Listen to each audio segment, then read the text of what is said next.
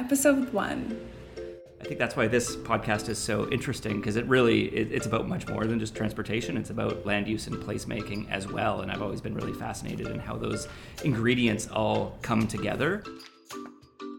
Hi, I'm Jen. I'm Katie. And you're listening to Urban Speak, created by the team at Urban Systems.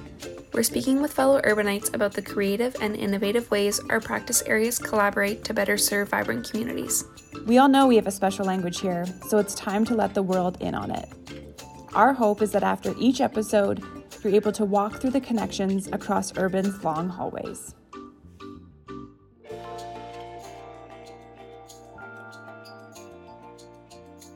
I think we'll just dig in if that's if everyone's sure. feeling good about that. Yep, sure. So for this first episode, when we were brainstorming topics to think about, transportation initially came up and then we were thinking, well, transportation is so hand in hand with urban design and how we work with with clients.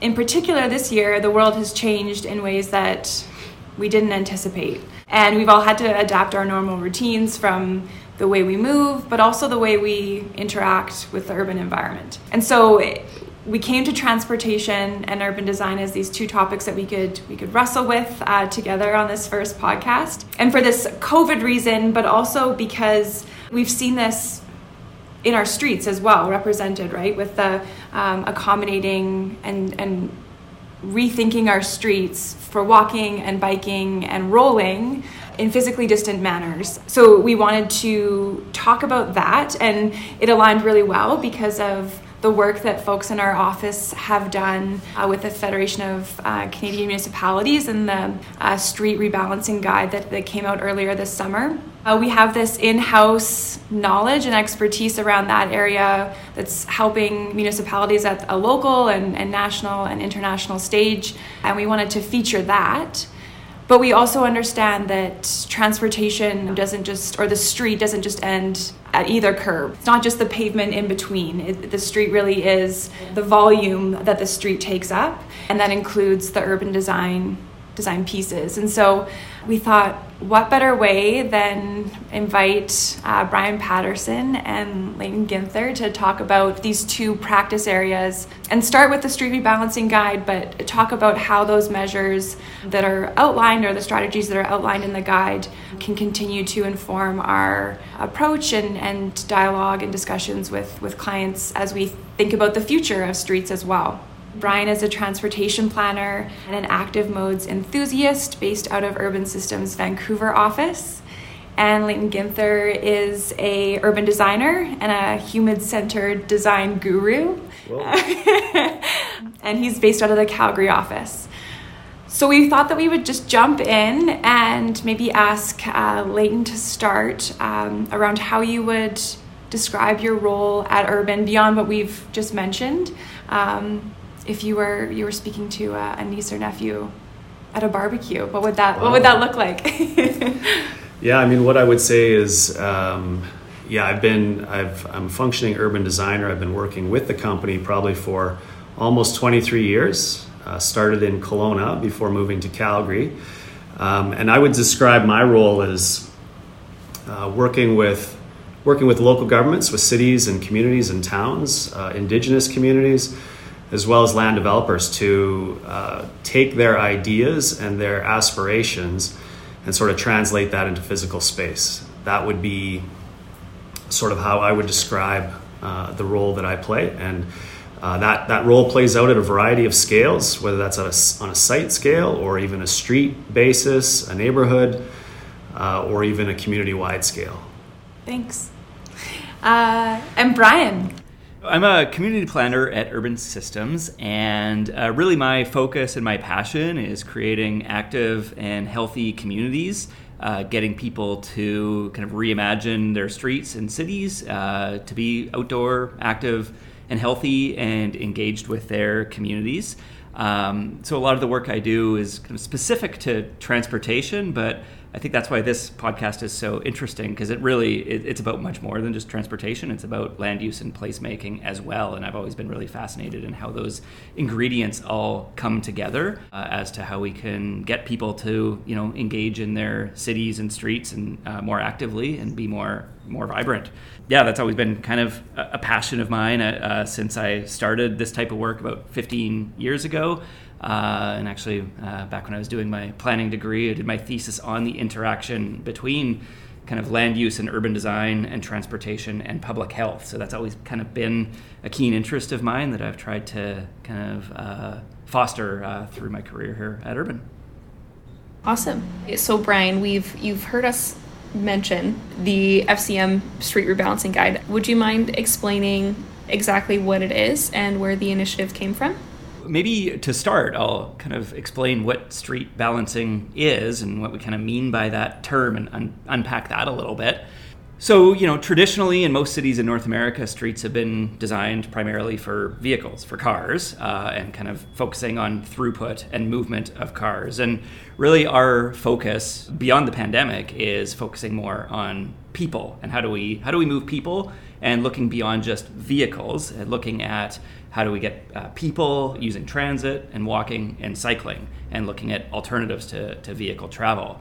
And so, as part of that, we apply a lens to all of our projects looking at uh, complete streets, which is really how do we kind of create streets that consider the needs of all road users, not just vehicles, but also people walking, cycling, and transit. And in many cases, because streets over the past you know 50 years and beyond have been designed for vehicles it really means we need to rethink how our streets are designed and reallocate or rebalance the amount of space that's given to different users.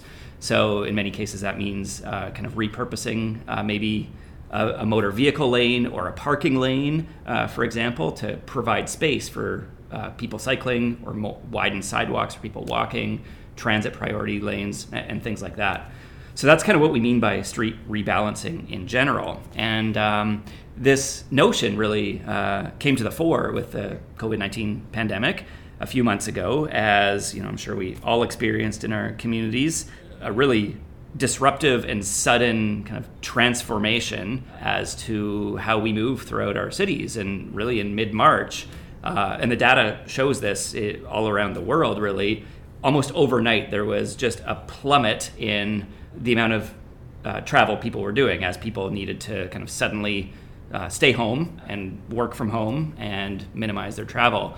Travel patterns declined by about 80% almost overnight. So, really, just an unprecedented disruptive change, which was really exciting in many ways uh, because we saw people. I know the street I live in, it had never been more active and vibrant, and people were out walking and cycling in the street. There were very few cars. Uh, and it was really just an interesting moment to just think about how our streets could be different and how our cities could be different and how we could use that space differently. We also, at the same time as kind of people's travel patterns were changing, we also saw this need, of course, for physically distancing and to provide opportunities for people to be active, especially, you know, in the early days of the pandemic, that need for recreation kind of nearby our homes uh, in particular, as we didn't want to be traveling much.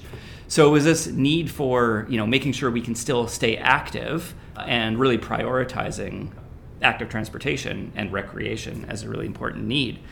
So all of this was happening, of course, super quickly in these early days of the pandemic in March and April, and there were a lot of cities uh, in Europe and South America and elsewhere who were making some big moves to kind of rebalance their streets and uh, make pretty bold investments in active transportation to enable physically distant, uh, safe recreation.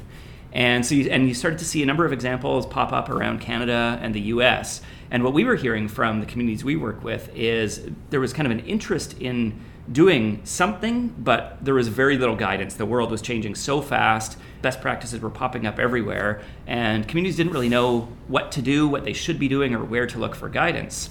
And so we had worked uh, and collaborated with the Federation of Canadian Municipalities, FCM, in the past. And so I actually reached out to FCM and kind of said, This is what I'm hearing from some of the communities we're working with. They, they, they need to do something, but they don't know what to do and they don't know how to do it. As an organization that kind of advocates for and represents municipalities, what are you hearing? Are you hearing similar things? Is this something you'd be interested in exploring further? And they kind of said they're, they're hearing similar concerns and interests from municipalities all over the country. And they kind of agreed there's a great opportunity here to provide some guidance rapidly based on what we've kind of seen happening over the previous month or so internationally and elsewhere, and just provide something that can be a, a toolkit for municipalities to explore the conversation about uh, whether they should consider street rebalancing, when to think about it, and then how to do that if they were interested in doing so. What impact do you think that the FCM guide will have on the communities that it's being implemented in? And have you seen examples of its guidance being implemented already? Yeah, and I, I, think it's kind of an evolution. You know, the the guide was based on kind of a snapshot in time in the spring of 2020. It was published back in June. We developed the guide based on what we were seeing already happening in communities around the world, and we're trying to kind of bring best practices in uh, based on what was happening at the time. And so we kind of have those best practices in the guide. And yeah, we have certainly seen a lot of communities use this um, since then. Uh, both to I think kind of the audience for the guide is twofold. It's both for decision leaders uh, and to help kind of make the case uh, to decision leaders about why they should consider street rebalancing. And so I think it's been very useful in that regard to really have something that you know senior staff or politicians can see and kind of see there's examples of other cities who have been doing this elsewhere and to say yeah this is something we should be doing. It's been useful. Uh, Secondly, uh, to provide more detailed guidance for people who would actually implement some of these measures, the engineering staff or public works staff, uh, to provide kind of practical guidance. And certainly, a number of cities uh, we've been working with uh, in the Lower Mainland here, Metro Vancouver, have been using a lot of the tools we've been talking about in the design guide. Uh, City of Vancouver, City of New Westminster, City of North Vancouver are three local examples of cities that have been really following a lot of the principles in the design guide in terms of kind of low cost tactical urbanism type approaches to, to, doing this and yeah we've seen some some pretty pretty great changes in the region here in metro vancouver and i think ultimately it recognizes that politics are a big factor and whether it's in vancouver and looking at the stanley park example um, another example uh, in Ontario, the region of Waterloo implemented uh, a pretty extensive network of kind of COVID street rebalancing, and they've actually, in response to some community pushback and political pushback, have removed some of those. So, and, and I've, there's a number of communities that's not unique to, to Waterloo. So, I think it's it's recognizing that this is ultimately political at the end of the day, and there's some tough decisions that need to be made both for the short term and the longer term some of these measures, I mean, let's be honest, maybe the intent is to make it easier for people to be active and to promote active transportation. But again, going back to what I was saying at the outset, in making difficult choices and trade offs, sometimes that might come at the expense or perceived expense of people's travel time or availability of on street parking. And those can be difficult for politicians when sometimes those are the loudest voices. A question around that, Brian, you've highlighted these points around the politics of, of, of implementing um, these measures and, and that pushback can happen. But I wonder if there's been, since the, the guide has been implemented and some of these rapid response strategies have been implemented uh, and kind of moving into that recovery phase that, that, that the guide talks about as well, have there been specific monitoring measures that have been successful in case making for these temporary solutions to, to maybe become more long term? Great question, and I think that's that's super important to, especially you know, to help make the case for why this is important to show how successful it is and actually have data as opposed to maybe some anecdotal information or that some users might have and uh, one example so the city of Vancouver uh, has been measuring their cycling volumes on Beach Avenue, which is one of the streets that they repurposed. I think they found in July, uh, there was one day when they had, I think, almost 13,000 people cycling using Beach Avenue. That's what you would normally see on a fairly like major roadway for vehicles. A, a, collector or arterial roadway often gets 10 or 15,000 vehicles per day. So to see that, and they saw that on several days in July, like 10,000 plus cyclists every day using it. That's pretty compelling evidence that this is effective and important. So I think it's yeah, having having data is really important for decision makers for sure, so that we're not basing it on feelings or perceptions or anecdotes, but actually what is happening on the ground. And maybe another piece I wanted to kind of highlight on this as well is uh, kind of making the case and the reason why we're doing this. And it's not just about kind of nice to haves with active transportation. We're in a global pandemic here. This is coming from very real health and safety uh, perspectives here. And in British Columbia, we are really excited to see that after the guide was published, this is actually something that has been used by our provincial government. Our the BC Centers for Disease Control has uh, created a web page for municipalities and basically saying this is something from a health perspective we recommend municipalities should be doing. This is important. And so having that health lens uh, and kind of health imperative for doing this, uh, I think is is really important. This is something that we need to be doing to make sure that people can stay active during this pandemic, which is going to be with us for a long time. So the next question you've already touched on about why street rebalancing is important, especially now, playing off Jen's question. Do you see this guide becoming more ingrained in permanent changes in in the future for cities, or do you think that most cities are taking this more as a temporary measure, a band aid for what's going on right now? Yeah, great question. I think I, we're kind of at a, a bit of a juncture right now. A lot of communities, especially kind of in March and April, were putting down uh, what we called in the guide rapid response. So, a lot of just really temporary measures, just putting traffic cones out on the street to really, really quickly create space. And that was great. And that kind of showed what's possible. But what we're seeing now with increasing numbers, at least in British Columbia, of COVID 19. I mean, we now have our act- highest ever a number of active cases of COVID 19 and a pretty rapid increase. And it, it's different in different jurisdictions. Manitoba has a similar upward trend right now as well. And I think we can expect over the next year, two years, whatever that timeline might be, hopefully not that long, there's going to be ebbs and flows. And I think it speaks to the fact that we need to prepare for that and we need to be resilient. So this isn't just a nice to have over the summer, having more patios for people to to you know linger outside, and this is something that we actually need to be planning for over the long term with more kind of robust, resilient infrastructure. And I think we're starting to see a number of cities think about that and think about more durable, permanent types of infrastructure, things that can be maintained and that'll last throughout the winter. This is something we need to have as a year-round transportation choice providing options for businesses, uh, restaurants, so people can still find ways to, to eat outside in the winter. I'm not sure what that looks like in much of Canada or even Vancouver in the November rain.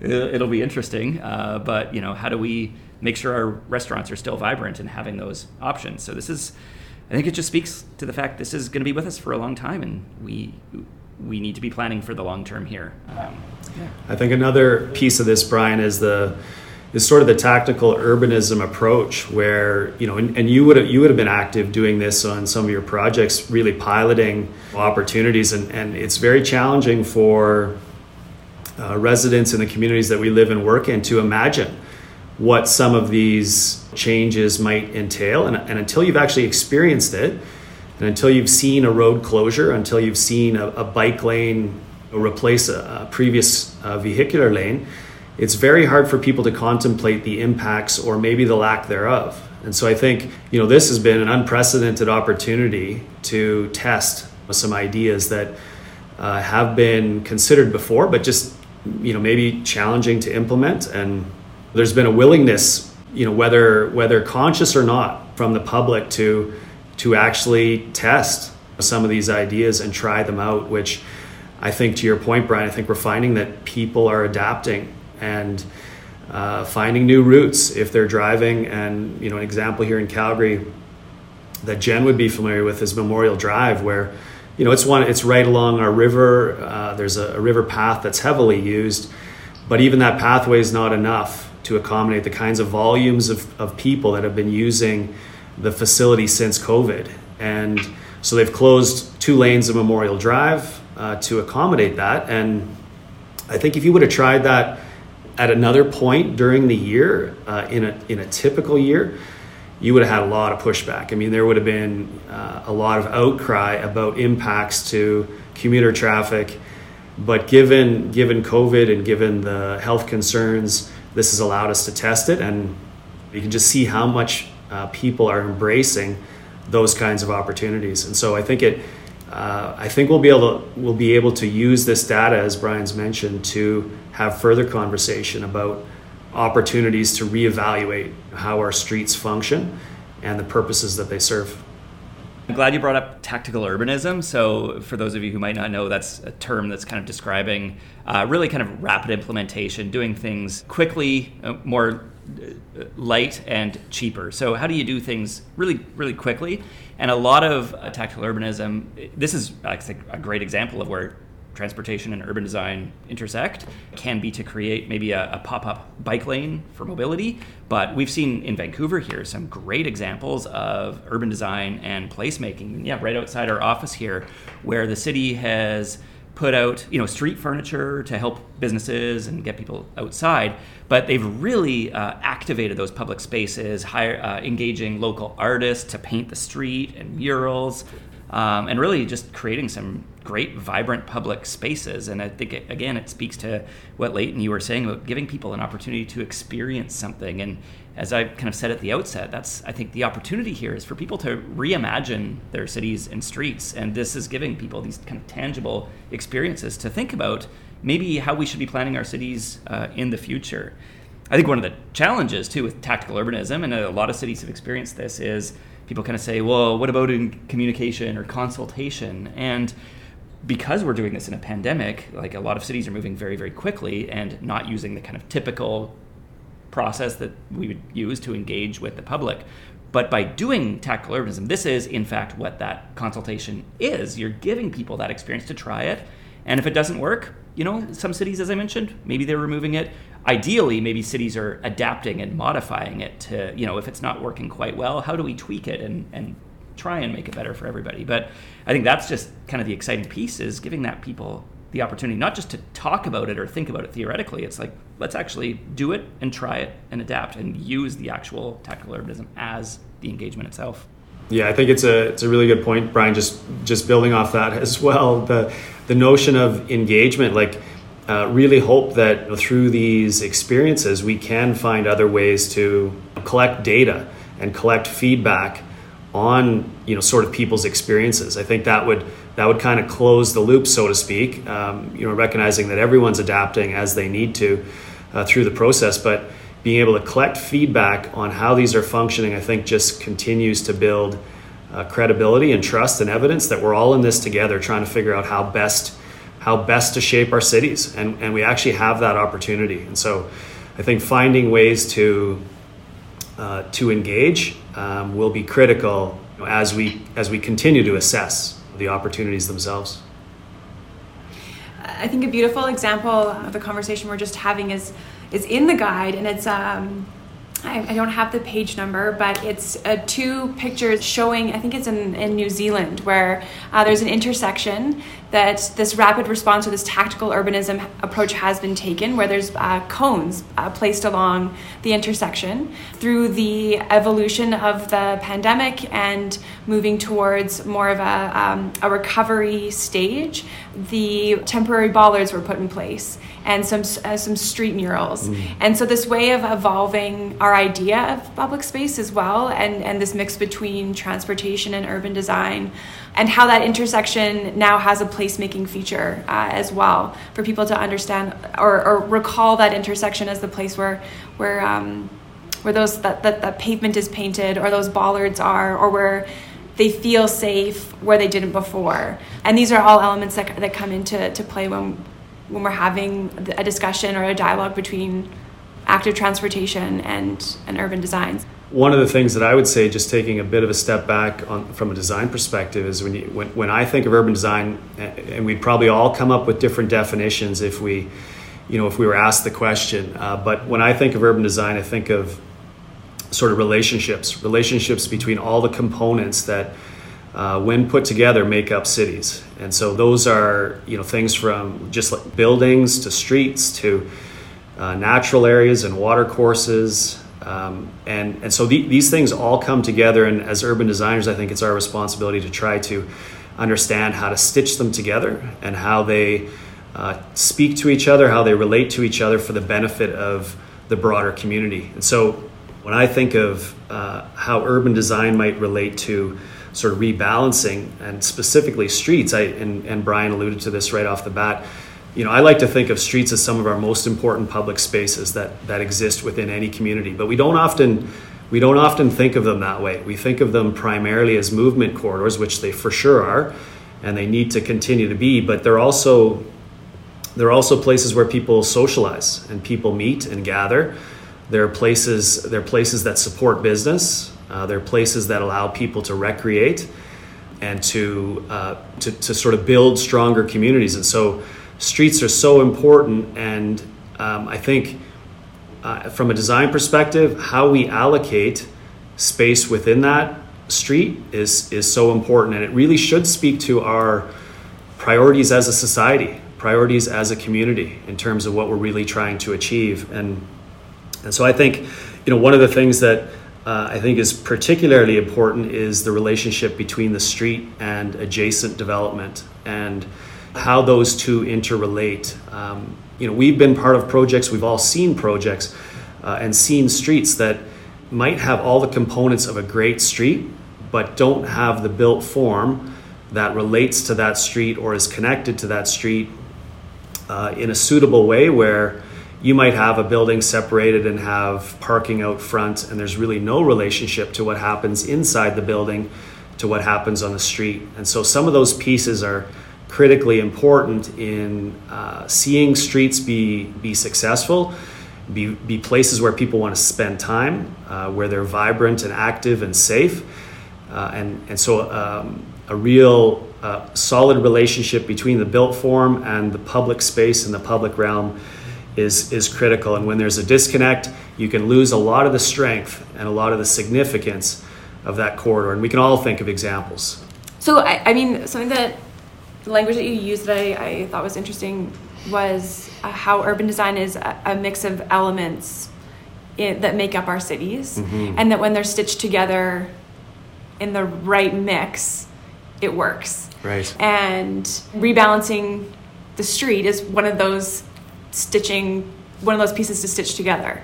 So I'm wondering if the, you, in thinking about the, these two topics, if there were specific examples that you've you've come across where um, certain elements in a, in a certain area of, of, a municipality or a place you visited have, have been stitched together in just the right way. Yeah, I was I was thinking about this, and and uh, we we can probably all think of streets that that we've really enjoyed spending time in, and um, and it would be interesting sort of to reflect on what we think about when we think about those streets and what are those factors that lend themselves to a successful street. But I was thinking of some examples, you know, trying to think of some examples uh, where I've been more locally, and uh, a street that I would think of here in Calgary would be 10th Street, uh, just on the north side of the river. And it's a street, whether it's been repurposed, hasn't been repurposed formally because of COVID, but it has been repurposed over its lifespan as you know, sort of as the community has evolved, as redevelopment has occurred on 10th Street. Uh, for those of you who don't know it, it's a it's just outside the downtown. It's across the river from the downtown. It's a fairly major uh, urban corridor. Lots of mixed use with commercial on the ground floor. Lots of sort of interesting retail, sort of boutique retail, and then now we're finally starting to see some residential, some mixed use, some residential above, and some intensification taking place. And it's become one of what I would say, you know, in Calgary, one of one of the best uh, sort of shopping streets that we have. And I think what makes it a unique street and and how it's been repurposed is. Uh, it still functions as a commuter route, but there's recognition that if you're driving through that corridor, you're not driving at speed or high speed. You're, you're driving through a neighborhood and you're seeing people, lots of people uh, on the sidewalks. The sidewalks are wide. Uh, buildings have been set back in some cases um, that allows for some outdoor plaza space, some patio space, some socializing uh, space, informal and formal. Um, and I think it's just a it's a great example of people being drawn to spend time in a corridor, uh, and it's it's not just a point A point B corridor. It's functioning much more broadly than that, and it serves a much more significant purpose within the neighborhood, but also within the city. And so I think it's a good example where you still have on street parking, you still move vehicles. Bikes are encouraged to go around 10th Street. Uh, there are some bike lanes that uh, that do run on 10th Street, uh, just a little bit further north of the, the, the, blocks that I'm talking about. But I think you'd, you'd probably feel somewhat comfortable uh, as a cyclist biking through this area, just given uh, the traffic speeds are so low, and you would feel like you're part of the functionality of the corridor. So that's a that's a corridor that I would say locally is a good example of a street that functions really well, uh, is thoughtful about how to balance that need for moving vehicles, transit, uh, bikes, uh, while accommodating people and really creating a place for people to spend time. Another place that I would think about is one of my favorite downtowns uh, in British Columbia is, is Baker Street in Nelson. Uh, Nelson, BC, beautiful community in the Kootenays. I would say there's a lot of similar characteristics uh, of, of Baker Street, and yet it's a, it's a completely different scale than obviously what we have here in Calgary. Um, but it's it's a very active corridor. I remember being there years ago when they were just starting to talk about patios and replacing parking stalls with patios and having some of those difficult conversations in some cases where merchants disappointed about losing parking that could be out front of their store or within close proximity to their store but then recognizing i think as demonstrated that the level of activity that something like a patio brings and the character and the and the quality and the ambiance uh, that that benefits everybody along the corridor and that it becomes um, an entire place that that attracts people rather than individual stores um, that attract people. And so it, it, becomes a destination, becomes the heart and soul of the community. Uh, it's got lots of character, building form, great scale, great architecture, uh, similar story with outdoor spaces that line the street. And so it's just a place you go to see people and a place you go to experience the community and to really understand who the community is. And so I think that's the potential that exists when we're thinking about streets and how streets relate to private space beyond beyond the right of way. Brian, are there any examples that um, building off of, of Leighton's uh, 10th Street in, in Calgary and then and Baker Street in Nelson, are there uh, examples where you've seen those elements stitched together in a way where rebalancing and, and corridors have worked really well with, with the urban design fabric? Probably one of my favorite examples that comes to mind, in, at least in North America, is in Halifax uh, on Argyle Street, which is uh, right in their, their downtown core. And Argyle Street is really the, the heart of their entertainment district. It's where all the restaurants are and the bars. There's a convention center on the street. So really the focal point for activity and entertainment in the city. And it has was previously really just your kind of typical downtown street with two lanes of traffic, fairly narrow sidewalks, so kind of difficult for uh, spilling out into the street um, with you know uh, patio seating and such. And so a few years ago, they uh, redesigned it with permanent infrastructure. So this, this isn't tactical urbanism. And following a kind of model called a, a shared street, which essentially means everybody has equal priority and right of way on the street and it's designed as such. So it's designed for very, very slow vehicle movement, where essentially the vehicles would be going at the same speed as people walking. And people walking have just as much right to kind of walk within the typical roadway as vehicles. Uh, so it creates this really kind of nice, dynamic, slow speed environment uh, where everything is also at the same grade. There's no curbs, uh, so the sidewalk is at the same level as the street. They use like beautiful textured brick pavers, actually using an Argyle pattern in the street to kind of put some public art into the streetscape. And by doing so, this has allowed uh, restaurants to have larger patios to spill out into the street. They during the during the day, vehicles can still use the street, so traveling at slow speeds. But probably more importantly, that allows for other needs of the streets and, and businesses. So parking and loading is still accommodated as needed. And then I think in the evenings and on weekends they close it down so it's only just for pedestrians and cyclists. So it's a bit of a flexible street as well, uh, depending on the time of day. Uh, but really is kind of a, a, nice example to me of just how you uh, kind of give everybody, all street users, just equal priority over that space. Uh, and there's a few other examples of similar shared streets uh, in North America. Stephen Avenue Mall in Calgary is another one. But yeah, that's probably the, the uh, nicest example that comes to mind for me. In terms of COVID street rebalancing, one of the best examples I've seen is uh, in the city of North Vancouver, where I live, on Lonsdale Avenue. So Lonsdale, it's a, a, a major arterial road, uh, six lanes of traffic, four lanes of, of through traffic, and parking on both sides. So a very wide street, but it's also the, the primary commercial street throughout the city. And in the past, it hasn't always been the best experience uh, because the sidewalks are a little bit narrow and busy, and you have a lot of traffic. It's a major transit route, it's a truck route. Uh, so there's a lot happening on Lonsdale.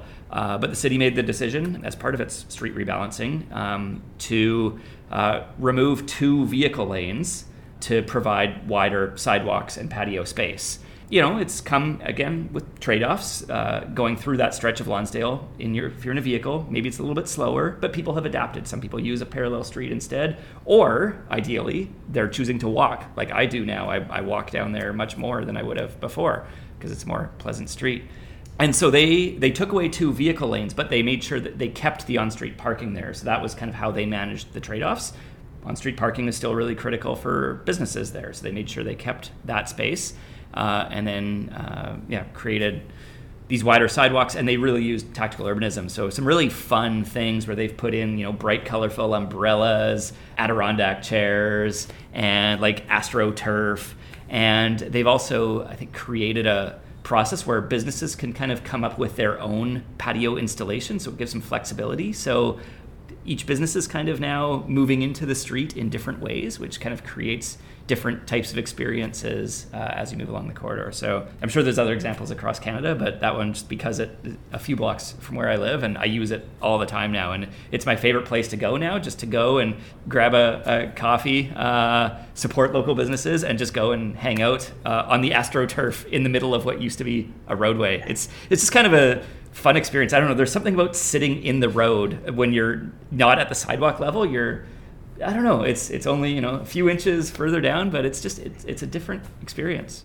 I, th- I think it's a really good point. Like you know, you mentioned sort of the flexibility and the adaptability of space. I think that will become you know something uh, you know that will be front of mind going forward. That we need to find ways for our streets to to function in multiple ways and the sort of the construction design techniques that you talked about no curb you know everything same surface. You can you can hold a festival there. You can shut the street down. You can you know expand patios. You can do all these different things.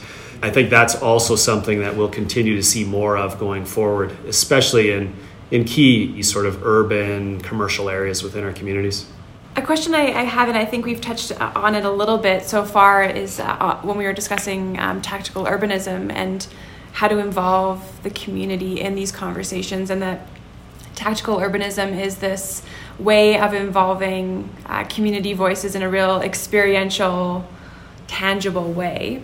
And i'm curious about how or if there are other ways that we can tell the story um, and help facilitate the everyday person in understanding the, the, the importance of, of good urban design and, and rebalancing streets. And and curious about what that looks like at um, across the scale of clients that we work with, from the, the large municipalities to those uh, maybe smaller scale clients as well, and and where we see those conversations happening at different at different points. So it's a bit of a I think a triple question there, but um, uh, curious to hear both your thoughts, and, and maybe I'll toss it over to Leighton first to to dive in. Sure. Yeah, I think from a design perspective, I really think that everyone owns design. Like we we all have the ability to contribute. It it really shouldn't be. Well, I'll talk about the role of the designer second, but I think we all have a perspective on what functions well and what opportunities might exist. And I think going back to the example of if, if you're to ask anybody what's a street that they've been to, you know, similar to our discussion today, what's a what's a memorable street? That they've been to and describe why it's memorable. Uh, you know, you might you might hear things related to um, you know sort of comfort and character and kind of quality and experience. But chances are you won't hear things like width of sidewalk, or you won't hear there was lighting in the trees, or that that you felt safe uh, because things were highly visible. Like translating the more the you know I'm not sure the aspirations or the the understanding of how a street works. I think is is the role of the designer is to help is to help people understand when they talk about being comfortable to further explore that with them and really help them understand. So, what, what is it that makes you feel comfortable versus uncomfortable? And what is it that makes you feel safe versus unsafe in certain situations? And, and I think when, when we can speak their language and have very open conversations with people about what they hope to achieve, whether they're a business owner, whether they're a resident, uh, along a corridor, I think I think it's it's paramount that we really seek to understand what their perspective is and where they're coming from with their comments because there can be a lot of as we all would have experienced there can be a lot of emotion uh, in these discussions because we're talking about sometimes business livelihood uh, or and and parking is often at the center of that discussion as Brian's already alluded to. Um, and so being able to, to get past some of the emotion to to really understand what's at core, what's the core of what some of those concerns might be or what some of those issues might be, I think is is really the the task of the designer or the the engineer on the project is to really try to to dig a little bit deeper and find out what's key. And and I think we have to be open like we have to be can't be coming in with a preconceived solution that we're trying to kind of uh, dictate. Um, I think I think where we see the most success is when we work alongside our clients and the residents and the business owners that we're working with uh, to in, in an honest and and um, with integrity where we actually believe that we're going to get better feedback, better direction that's going to ultimately result in a better outcome for everyone involved. And so being very open about that uh, is critical. And and so I, am just thinking back to an example that uh, both Jen and I worked on, where we worked with the local community here, um, and we and we set up sort of set up shop on the streets that we were contemplating. Uh, we're, we're working with the community to explore sort of the repurposing of four different downtown corridors and corridors that were largely designed to carry traffic. And we were, the community we're working with, really trying to explore are there other opportunities? Can these corridors function in other ways to contribute to the character of our community, which is so important to us? And so, by being active and engaged and on the street in those locations along those corridors, uh, and having the, the ability to talk to people and listen, and also to share our own ideas, I think was really successful for us in, in better understanding what, uh, what, what might be appropriate and you know to challenge conventional thinking, to play devil's advocate in a respectful way, uh, but at the same time, always looking for solutions that that can be implemented um, going forward. Maybe I'll add a few, build on that and add a few thoughts. You mentioned Leighton the kind of need for open, honest dialogue, and I think that's really critical. There's been some, I think, perceptions with some of the street rebalancing in a number of communities that maybe some cities are trying to advance a particular agenda and being opportunistic here, and and and that's not healthy. I think we need to be careful about that and making sure that we are doing this for the right reasons and that we are um, hearing from the public about what they want and, and what their needs are, including businesses, uh, and recognizing their livelihood and how we can support them, and also the public. And I think when you frame this question, you uh, mentioned the word conversation as opposed to consultation. And a little bit earlier, I was talking about consultation and how tactical urbanism can be actually a, a tool for, cons- for consultation. But I think conversation is a really important word and to think about it that way. And as Leighton was saying, this needs to be an opus, open and honest two way dialogue. And we have as much to learn from the public and how they're using these spaces and, uh, and to help inform, uh, you know, future designs, how we can adapt things to make them work better. Uh, to meet their their needs, and uh, again, I think that's where monitoring comes in. Uh, monitoring, oftentimes we think about I mentioned earlier, you know, the bicycle counts on Beach Avenue or traffic counts, but sometimes it's not always quantitative. It can be qualitative as well. And observing how people are using some of these public spaces and maybe they're choosing to you know sit on one side of the street and not the other. Why is that? Maybe there's more sun on one side of the street and it's more enjoyable. Uh, looking at maybe some of the intangibles and getting people's perceptions about what's working for them. What are their suggested improvements and how can we learn from the people who are actually using this space to design better public spaces and really make sure that is a uh, that two-way conversation and being again open uh, about that and, and really making sure we're wanting to learn from each other. what elements of this conversation are we maybe missing? Are there other discipline perspectives to include moving forward? Um, what what can what can we include that will make this more of a complete picture?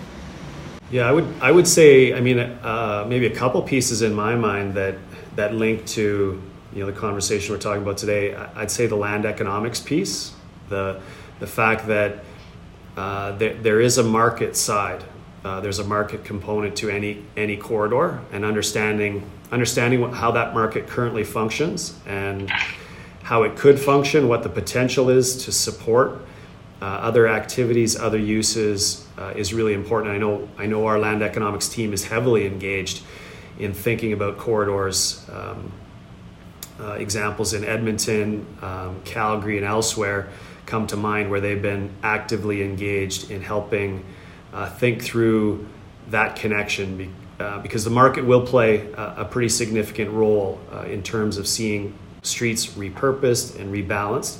I think the other element is also just just the improvement costs themselves. And so when, when we do talk about sort of permanent forms of improvements that, that relate to infrastructure, might be above ground infrastructure, might be below ground infrastructure, there's a cost associated that with with those kinds of improvements and understanding who pays for what is is often a, a big conversation. Is this a benefit that that the whole community realizes, or is this a benefit that uh, particular merchants or business owners or residents along a block or two uh, realize? And how do we share that? How do we value that as a community? And then how do we actually make improvements uh, that are financially viable for us? Um, and this goes right back to you know Brian's earlier comments about prioritization and improvements that align with uh, our aspirations as a community. And uh, so there are trade offs. Another key word, I think, that I would take from this discussion and is how do we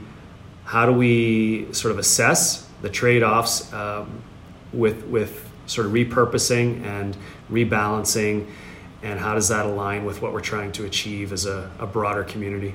I think a, a really important piece I'd like to highlight, whether it's missing i don't know if it's the right word but it's certainly not as uh, at the forefront of the conversation uh, is equity building on you know what we all saw through the pandemic with the black lives matter movement across north america and the world and, and knowing that we have these uh, issues of systemic racism and inequalities and uh, the covid-19 pandemic has if anything simply exacerbated those inequalities uh, we need to put that very much at the forefront of our decision making, not just for street rebalancing, but for everything we do uh, as we uh, plan and design cities. But when it comes to street rebalancing, uh, I think that's just a, a, critical consideration, and we, we touch on it uh, in the FCM guide and making sure that's one of the, the key guiding principles, uh, and that everything we do at the at, at, as a foundation has an equity lens to it, and making sure we're not uh, you know, perpetuating those uh, social inequalities uh, or exacerbating them, and that we're really considering the needs of, of everybody, and whether it's uh, people of color or seniors or children or people with uh, disabilities, we really need to make sure we're considering uh, everybody's needs at the out front, outside of the process. And um, you know, it's a challenging topic, and it's absolutely critical for everything we do. And some cities have certainly started to take that into their decision making process. I know a number of cities have chosen where they are doing their street balancing based on equity, looking at where there might be a higher proportion of uh, people of color or low income uh, people uh, who uh, are probably still frontline workers at grocery stores or otherwise, and making sure that people who live in those areas have access to safe, equitable, uh, active transportation options or public transit. But we haven't seen many cities do that yet. I think a lot of cities have done street rebalancing and have had kind of corridors and projects in mind, which is great.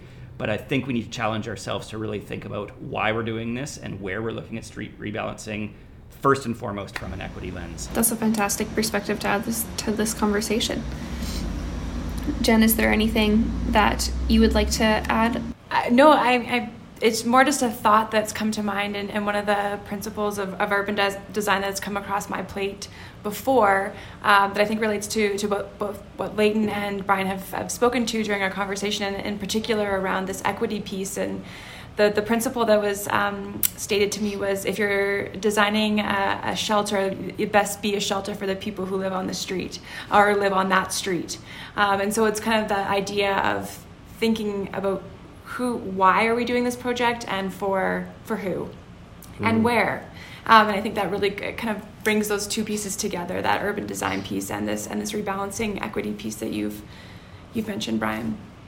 Yeah, just just sort of building on that, we just finished a project in Lethbridge uh, regarding mobility and accessibility.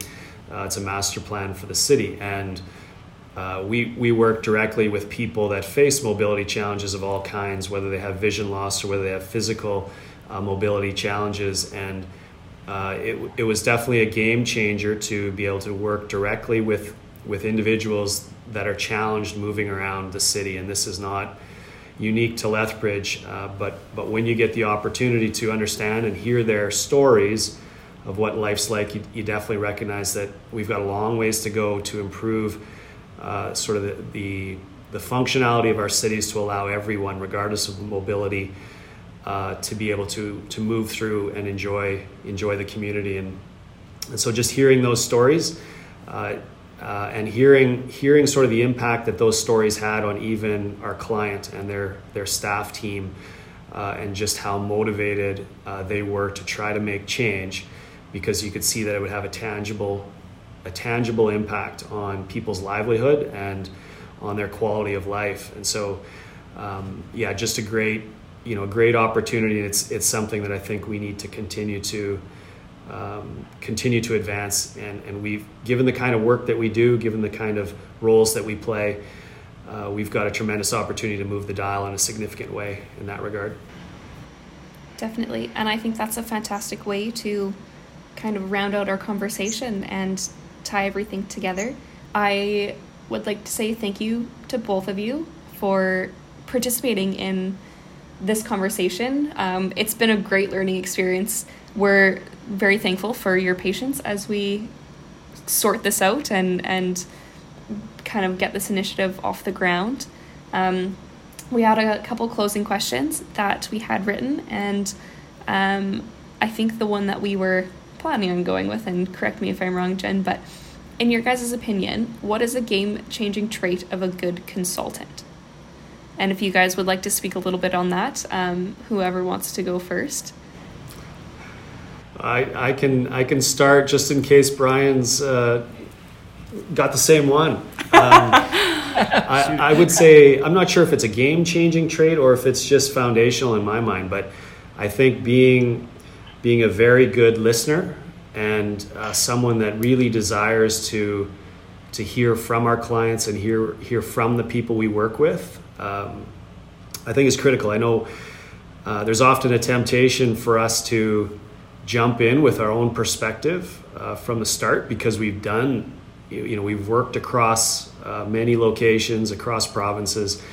We've we've got ideas. Um, that's often why our clients come to us is because they know that we're we're capable. But I think um, it's so important for us to listen and to really seek to understand and uh, seek to understand sort of the perspectives that people have, uh, the issues that they're grappling with, and really to explore deeply, you know, what, what's at the core of those issues so that we can actually help them, you know, help them address some of those challenges that they're experiencing. So I think being quick to, quick to listen um, is, a, is a great trait of a, a solid consultant. Yeah, I, I, couldn't agree more. I think that's that's a great one. Uh, that wasn't the one I was going to use, but I, I wholeheartedly agree. Uh, you know, often as consultants, our role is to come in as, uh, and I'm using air quotes, the expert. Uh, but certainly, you know, any community we work in, we need to. It's a partnership with uh, the communities in which we're working and our clients, and we need to really have a strong understanding of what their needs are and developing, you know, context sensitive solutions uh, based on what we're hearing from our clients and communities. Um, so that's a good example. The one I was going to pick was uh, as a trait would be adaptive, and I think that's become super clear over the past six months.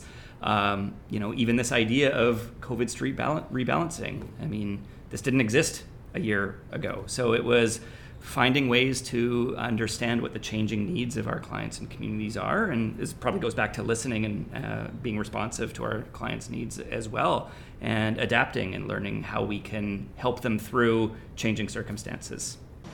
Fantastic. Thank you again for you for participating in our conversation and greatly appreciate having your perspectives. Thank you both for just jumping into the waters with us. It's been it's been fun and such a good conversation there's always so much to learn from people that you've sat down with before, but I love hearing the different examples that came out of the conversation. That was awesome. That was fun. Thanks. Thank you. Lots of fun. Totally. It was super fun. I didn't know how it would go because, you know, with Leighton and I, we hadn't like touched base on these. So I was like, how are, is it going to work as a conversation? What's Leighton going to say? But no, I thought it worked. It was great. You've been listening to Urban Speak, created by the team at Urban Systems. If you have thoughts on the topic we discussed this episode, or if you have suggestions for future episodes, please connect with either Katie or Jen. Our doors are always open.